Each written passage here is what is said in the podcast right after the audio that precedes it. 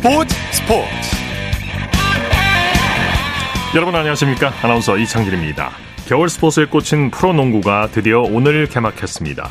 오늘 공식 개막전을 시작으로 6개월간의 대장정에 돌입했는데요.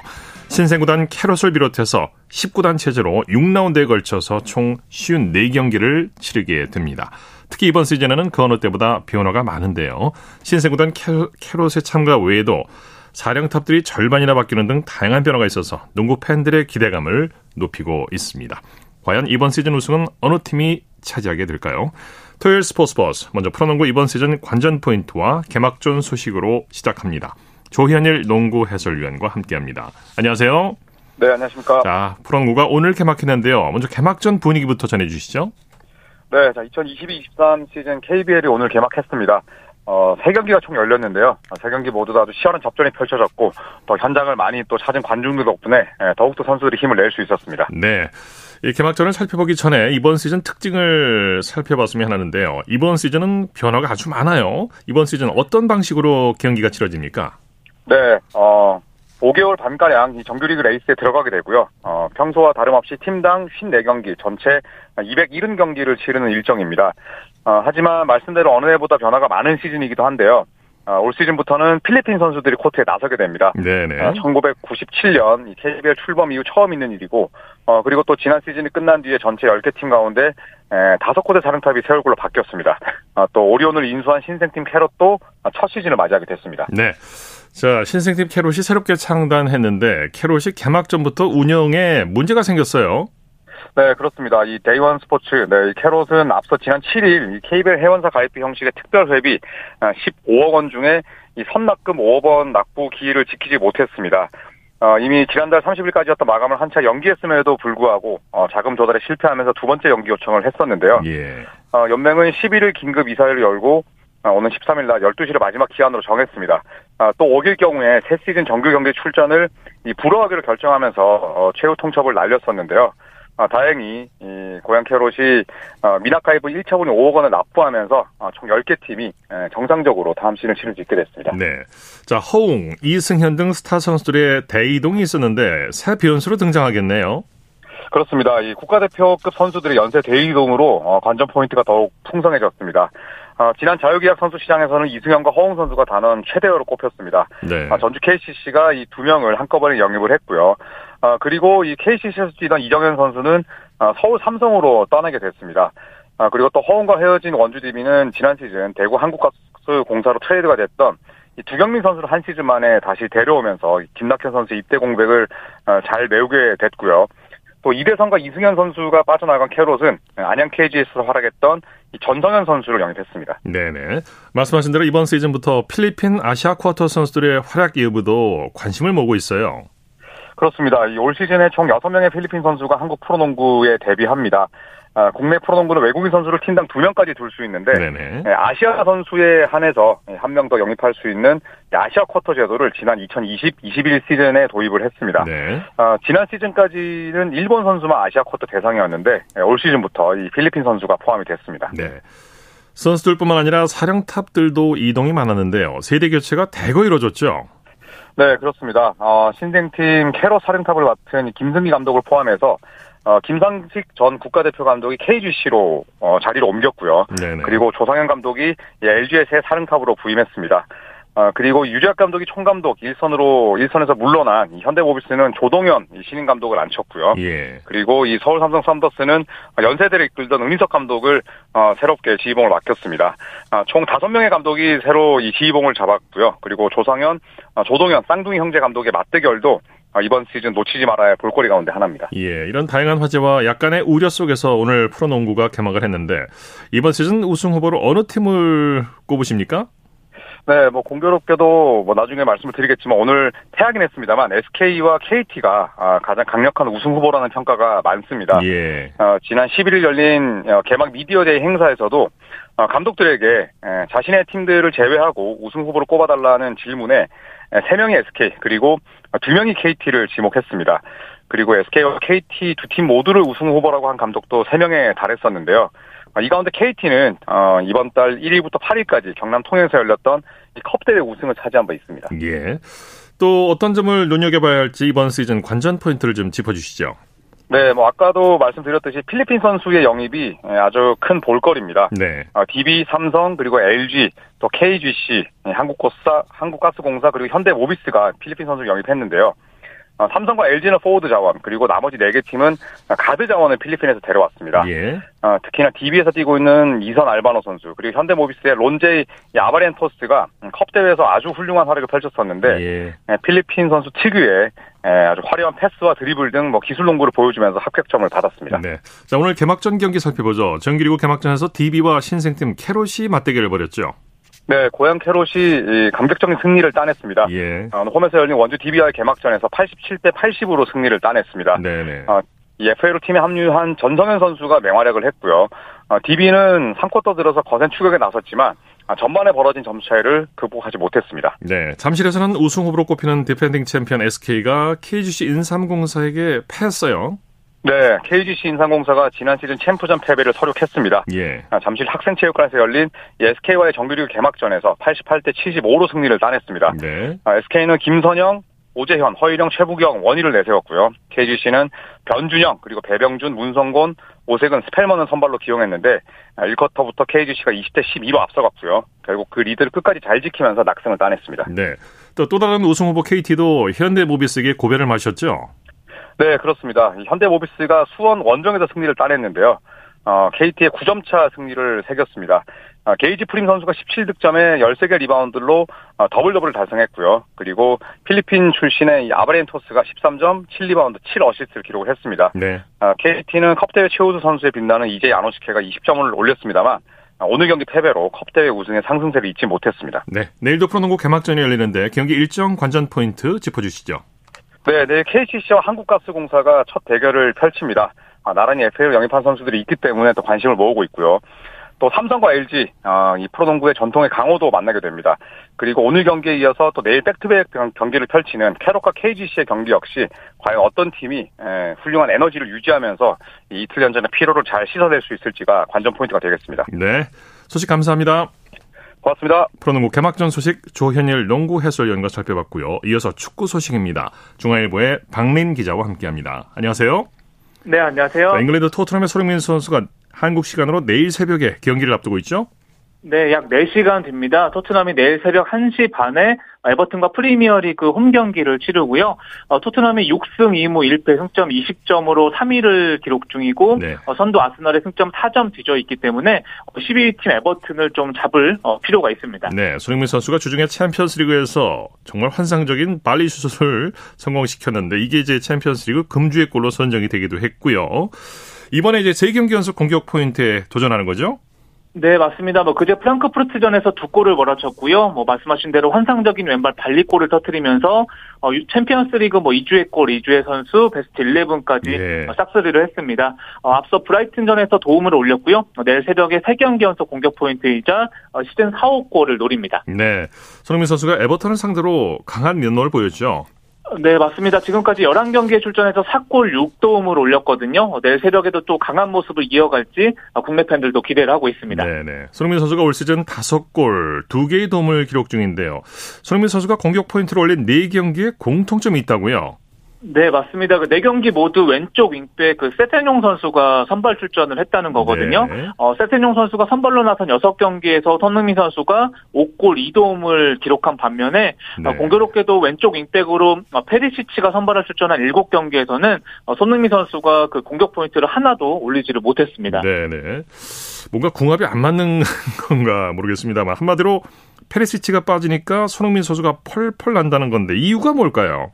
네, 아무래도 페리시치 선수가 좀 공격 성향이 강한 그 위- 왼쪽 윙백이다 보니까. 공격 깊숙이 어, 침투하거든요. 그러다 보니까 음. 어, 손흥민 선수와 좀 동선이 겹치는 그렇죠. 모습이 자주 보입니다. 네. 아, 반면에 세세뇽 선수는 뭐 수비는 물론 역습을 도우면서 어, 손흥민 선수를 살리고 있거든요. 예. 어, 콘테 감독이 그 내일 새벽에 또 세세뇽 선수를 세 경기 연속 선발로 또 기용할지도 또 관심사입니다. 예. 내일 또 손흥민 선수의 추가골을 기대해 보겠고요. 네, 토트넘에서 경질됐던 감독이 황희찬 선수의 소속팀 울버햄튼의 차기 사령탑 후보로 떠올랐다고요. 네, 맞습니다. 올 시즌 단 1승에 그치고 있는 울버햄튼은 최근에 라제 감독을 경질을 했고요. 네. 어, 다음 사령탑으로 그 지난 시즌 초반에 토트넘을 이끌다가 경질됐던 어, 누누 산투 감독과 좀 논의를 시작했다고 합니다. 아, 아, 만약에 산투 감독이 울버햄튼 지휘봉을 잡게 된다면 어, 손흥민 전 스승에서 이번에는 어, 그 울버햄튼의 황희찬 또 스승을 또 맡게 됩니다. 네. 자, 이탈리아로 가보죠. 나폴리의 수비수 김민재 선수가 이탈리아에서 벽이라는 찬사를 받고 있다고 하죠? 네, 올 시즌 터키 페네르바체에서 이탈리아 나폴리로 이적을 해서 철벽 수비를 또 펼치고 있고요. 네. 어, 나폴리 시내 뭐 김민재 벽화가 그려질 만큼 현대에서 또 많은 사랑을 받고 있습니다. 아, 나폴리가 지금 13경기에서 단 11골만 내주고 있거든요. 굉장히 또 짠물 수비를 펼치고 있는데 아, 그 중심에 김민재 선수가 있습니다. 그렇죠. 나폴리가 지금 리그 선두죠? 아, 네, 맞습니다. 7승 그 2무로 선두를 또 질주를 하고 있고요. 어, 사실 뭐, 나폴리가 그 마라도나가 뛰었던 1987년과 90년 이후에 그 리그 우승이 없는 상황인데, 또 김민재와 함께 또 33년 만에 또 리그 우승을 어, 꿈꾸고 있습니다. 네. 이번에는 국내 프로축구 소식 알아보죠. 울산 현대가 내일 17년 만에 K리그 우승 확정에 도전하죠. 네, 그렇습니다. 올 시즌 두 경기씩 남겨둔 가운데 울산이 내일 오후 2시에 춘천에서 강원을 상대하거든요. 아, 울산은 현재 승점 73점으로 2위 전북의 승점 6점 앞서 있는 상황이고요. 어, 내일 그 울산이 강원과 비기기만 해도 남은 한 경기에 관계없이 2005년 이후에 17년 어, 만에 또 우승을 확정할 수 있는 상황입니다. 네.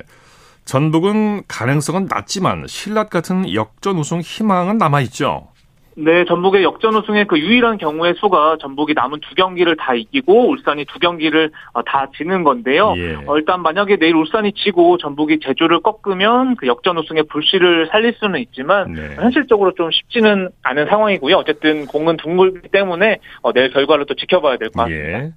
2부 리그 강등을 피하기 위한 경쟁도 치열하죠.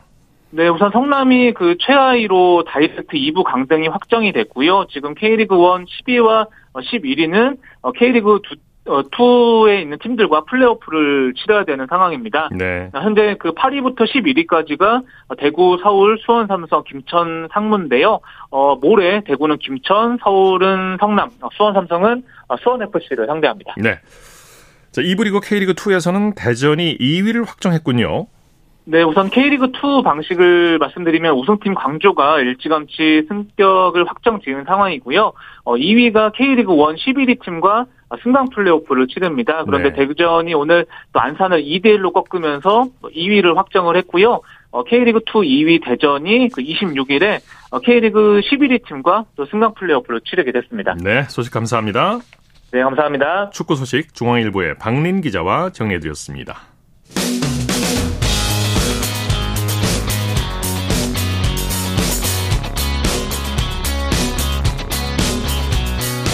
따뜻한 비판이 있습니다. 냉철한 분석이 있습니다. 스포츠 스포츠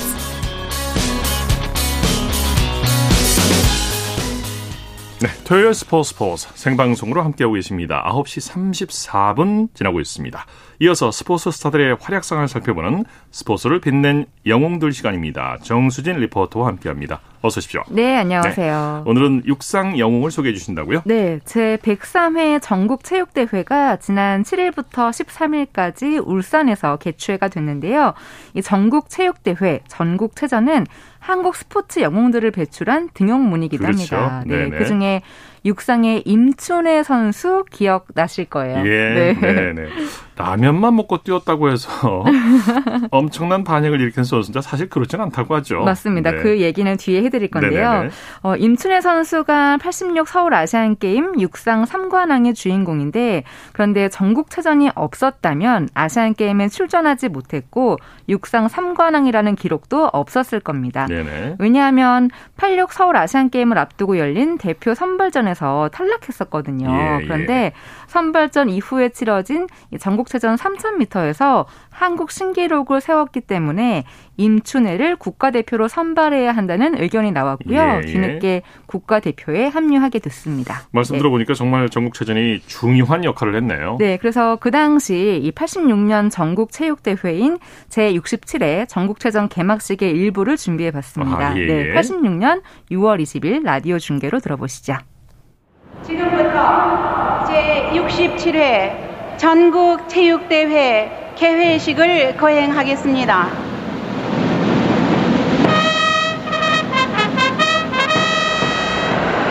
대형 스크린에는 제67회 전국 체육대회 개회식이라는 어, 전광 글씨가 나와 있고 입장. 이제 시도 수연수단이 입장하겠습니다. 인천 직할시에 이어서 경기도 수연수단이 입장하고 있습니다. 네, 임원 375명, 선수 1338명 모두 1713명의 선수단입니다. 작년도 경기도는 종합 성적 5위를 기록했습니다. 육상 트랙 부문의 왕자였고 사이클의 우승팀, 역도 역시 1위였던 경기도. 어, 테니스, 농구, 탁구, 조정도 유망 종목이기 때문에 올해는 더욱 어, 도약하지 않을까 기대가 됩니다. 네. 경기도 선수단 지금 본부석 앞을 지나고 있습니다. 유니폼은 임원단은 어, 짙은 감색 상의 흰색 바지 그리고 어, 여자 선수단은 아주 그 발랄한 차림이죠? 네, 빨간 상의에 흰색 스커트 남자 네. 선수단은 파란 바지에 흰색 상입니다. 많은 관중들의 박수를 받으면서 본보석 앞으로 지나가고 있는 에, 경기도 선수단입니다. 네, 86년 전국 체전 개막식을 들어보셨습니다. 네, 36년 전이죠. 네. 네. 이 당시에 육상의 임춘혜 선수 그리고 체조의 김경훈 선수가 MVP를 받았습니다. 네. 이렇게 임춘혜 선수가 전국 체전에서 좋은 성적을 거두고 86년 서울 아시안 게임에 대한민국의 육상 선수로 참가하게 되는데요. 네. 사실 이전까지만 해도 한국 육상에 이렇다 할 여자 선수가 없었거든요. 그런데 임춘혜 선수의 질주가 많은 분들을 놀라게 한 겁니다. 예, 그러면서 네. 아시안 게임 육상 3관왕이 되죠. 네.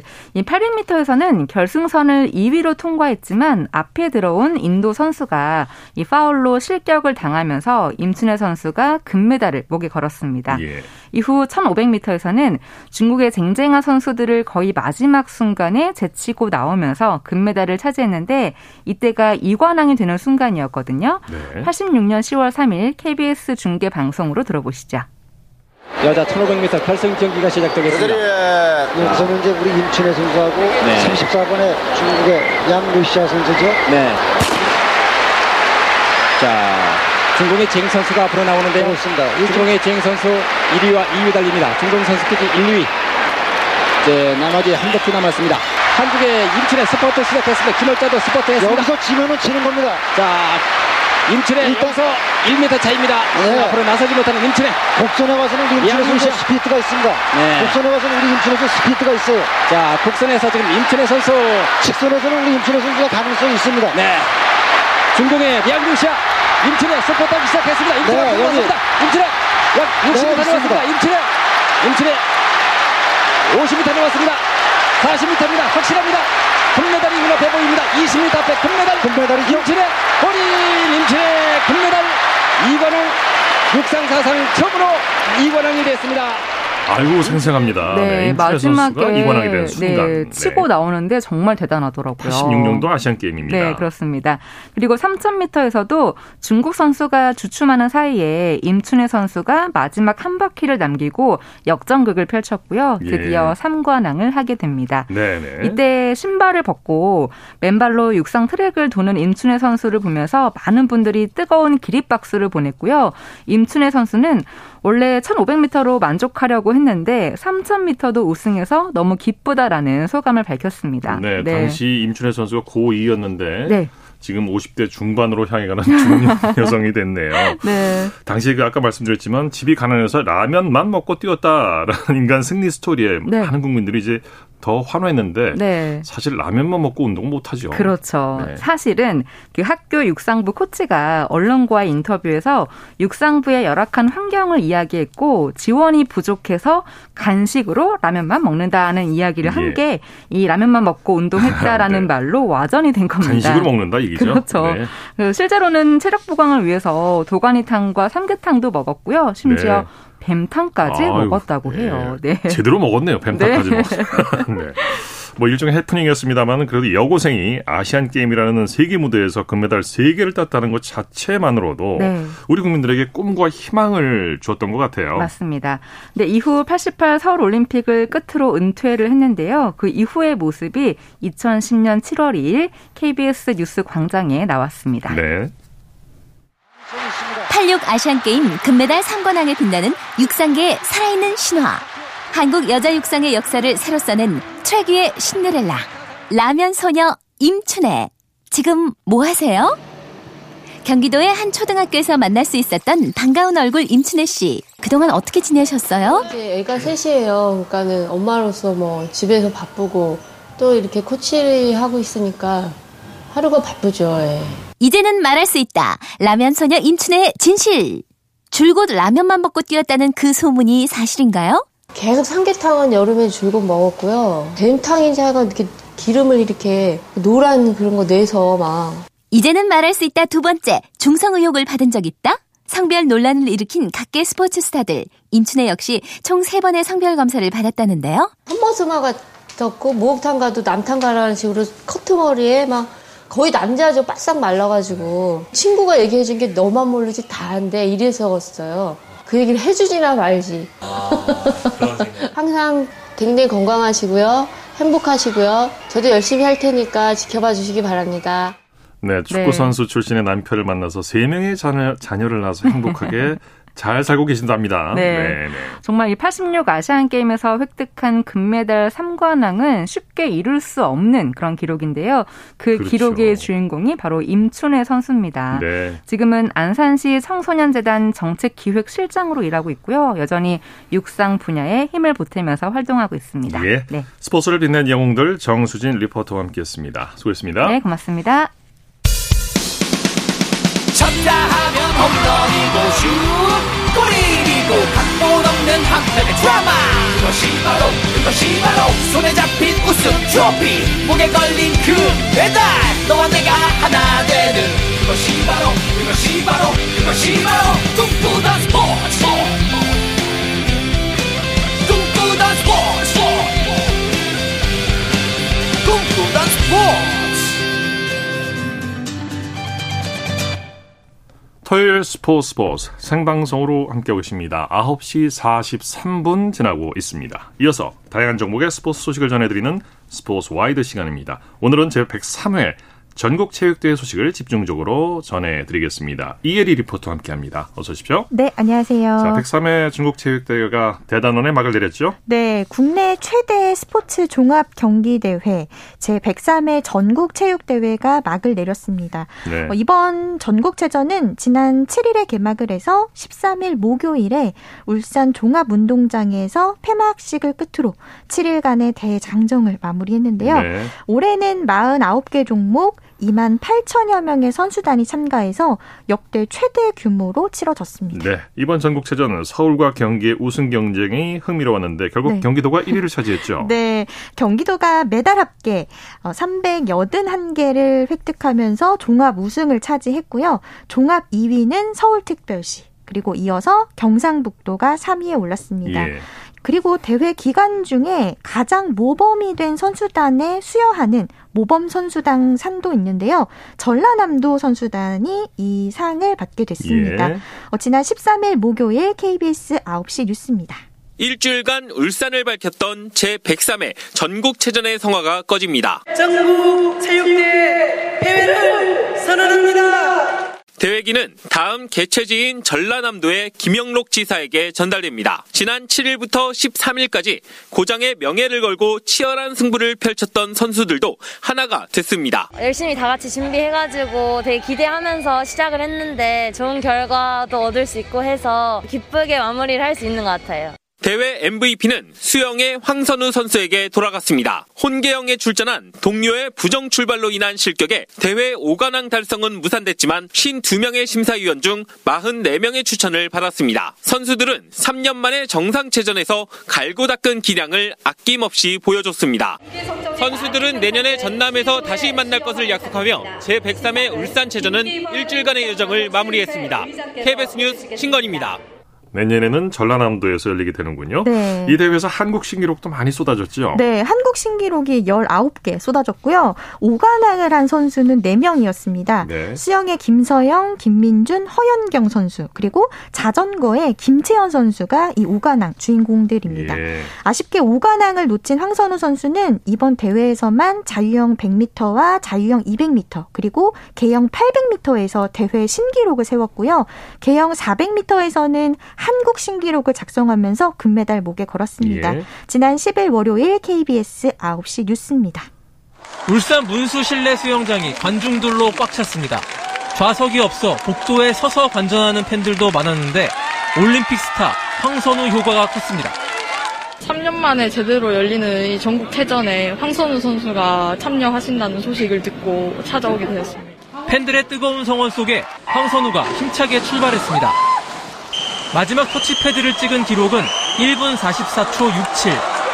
자신의 최고 기록에 불과 0.2초 차이인 기대 이상의 좋은 기록이었습니다. 2016년 박태환의 전국체전 기록도 6년 만에 깨뜨렸습니다. 터키 훈련을 하고 한국에 와서 훈련을 할 때 그 힘든 부분이 많이 보완돼 가지고 이번 시합에서도 마지막에 더 끌어올릴 수 있었던 계기가 된 것 같아요. 이번 울산 전국체전에서 이렇게 4관왕의 기록과 그리고 MVP까지 2년 연속으로 수상하게 되어서 너무 기분이 좋아요.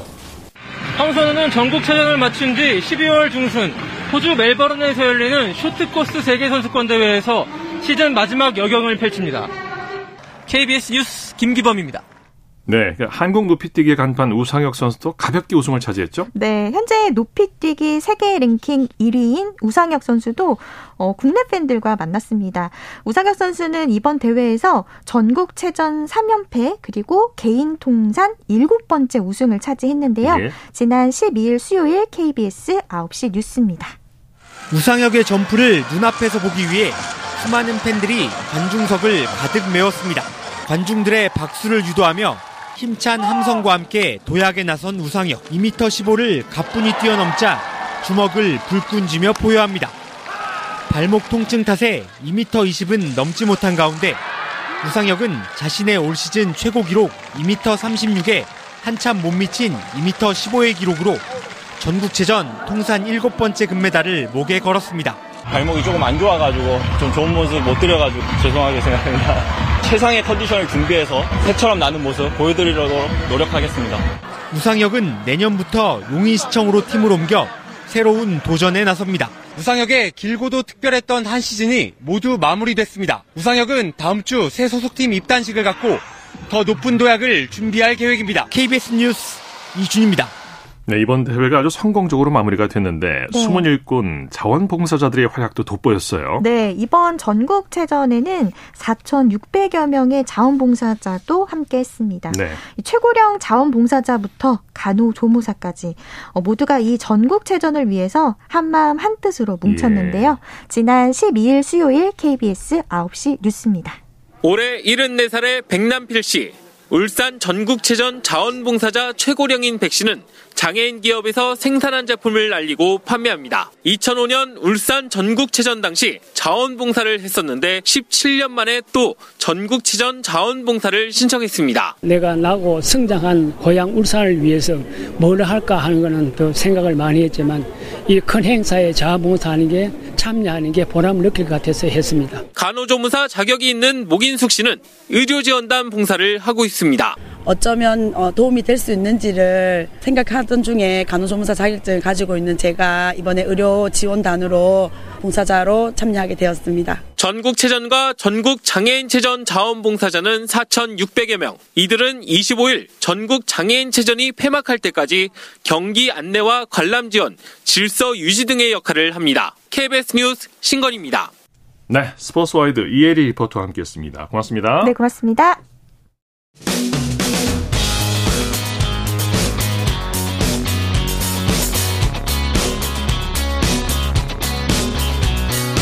따뜻한 비판이 있습니다. 냉철한 분석이 있습니다. 스포츠 스포츠. 이어서 프로야구 소식 전해드립니다. 스포츠 서울의 윤세호 기자와 함께합니다. 안녕하세요. 네, 안녕하세요. 자, 오늘은 경기가 안 열렸는데 내일부터 준 플레이오프가 열리죠? 그렇습니다. 내일부터 키움과 KT의 준 플레이오프 시리즈가 시작이 되는데요. 오전 3선 승제로 열리고요. 키움 홈인 고척돔에서 1, 2차전이 열린 후 하루 휴식, 그리고 이후 KT 홈인 수원에서 3, 4차전이 열립니다. 네. 그리고 뭐 5차전까지 갈 경우에는 또 하루 휴식 후에 어, 고척에서 마지막 5차전이 진행이 됩니다. 네, 5전 3선승제입니다. 디펜딩 챔피언 KT 그리고 4년 연속 포스트 시즌에 진출한 키움이 준 플레이오프에서 만난 거는 올해가 처음이죠. 그렇습니다. 최근 꾸준히 포스트시즌에 진출하고 있는 키움과 KT인데 포스트시즌 맞대결 자체가 어, 이번이 처음입니다. 예. 키움은 2018년도부터 올해까지 5년 연속 가을 야구를 진출했고요. KT도 2020년부터 올해까지 3년 연속 가을 야구를 하고 있습니다. 어, 첫 맞대결이라서 더 흥미로운 이번 매치업이 아닐까 싶은데 일단 올 시즌 양 팀의 상대 전적은 키움이 8승 7패 1무로 근소하게 우위를 점했습니다. 네. 자, 그런데 이번 시즌 준 플레이오프에서는 변수가 적지 않다면서요. 그렇습니다. 사실 예상이 안 된다라고 보면 더 맞는 말이 아닐까 싶은데 네네. 일단 선발 매치업만 봐도 참 어렵습니다. 예, 예상이. 예. 어, 원, 투펀치, 그러니까 1선발, 2선발은 아무래도 안우진과 에릭 요키시를 보유한 키움이 우위라고 볼 수 있는데 하지만 또 1선발부터 4선발까지 고르게 보면은 네네. KT가 또 앞선다고 볼 수 있거든요. 네.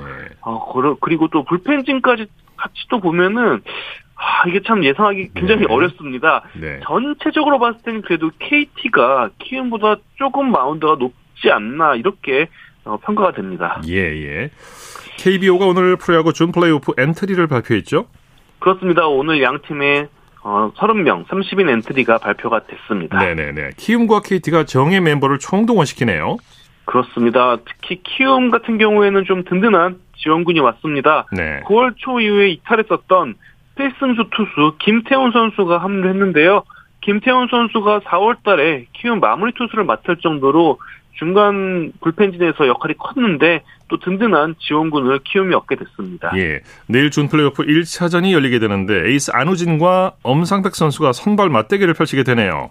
네, 아마 이제 토종 선발 투수 중에 그러니까 우리나라 투수 중에 가장 빠른 공을 던지는 두 투수가 맞대결을 벌입니다. 네네. 뭐 안우진 선수 같은 경우에는 직구 평균 구속이 153km, 그러니까 평균이 153입니다. 네. 최고는 뭐 160까지도 찍는 엄청난 파이어볼러이고 네.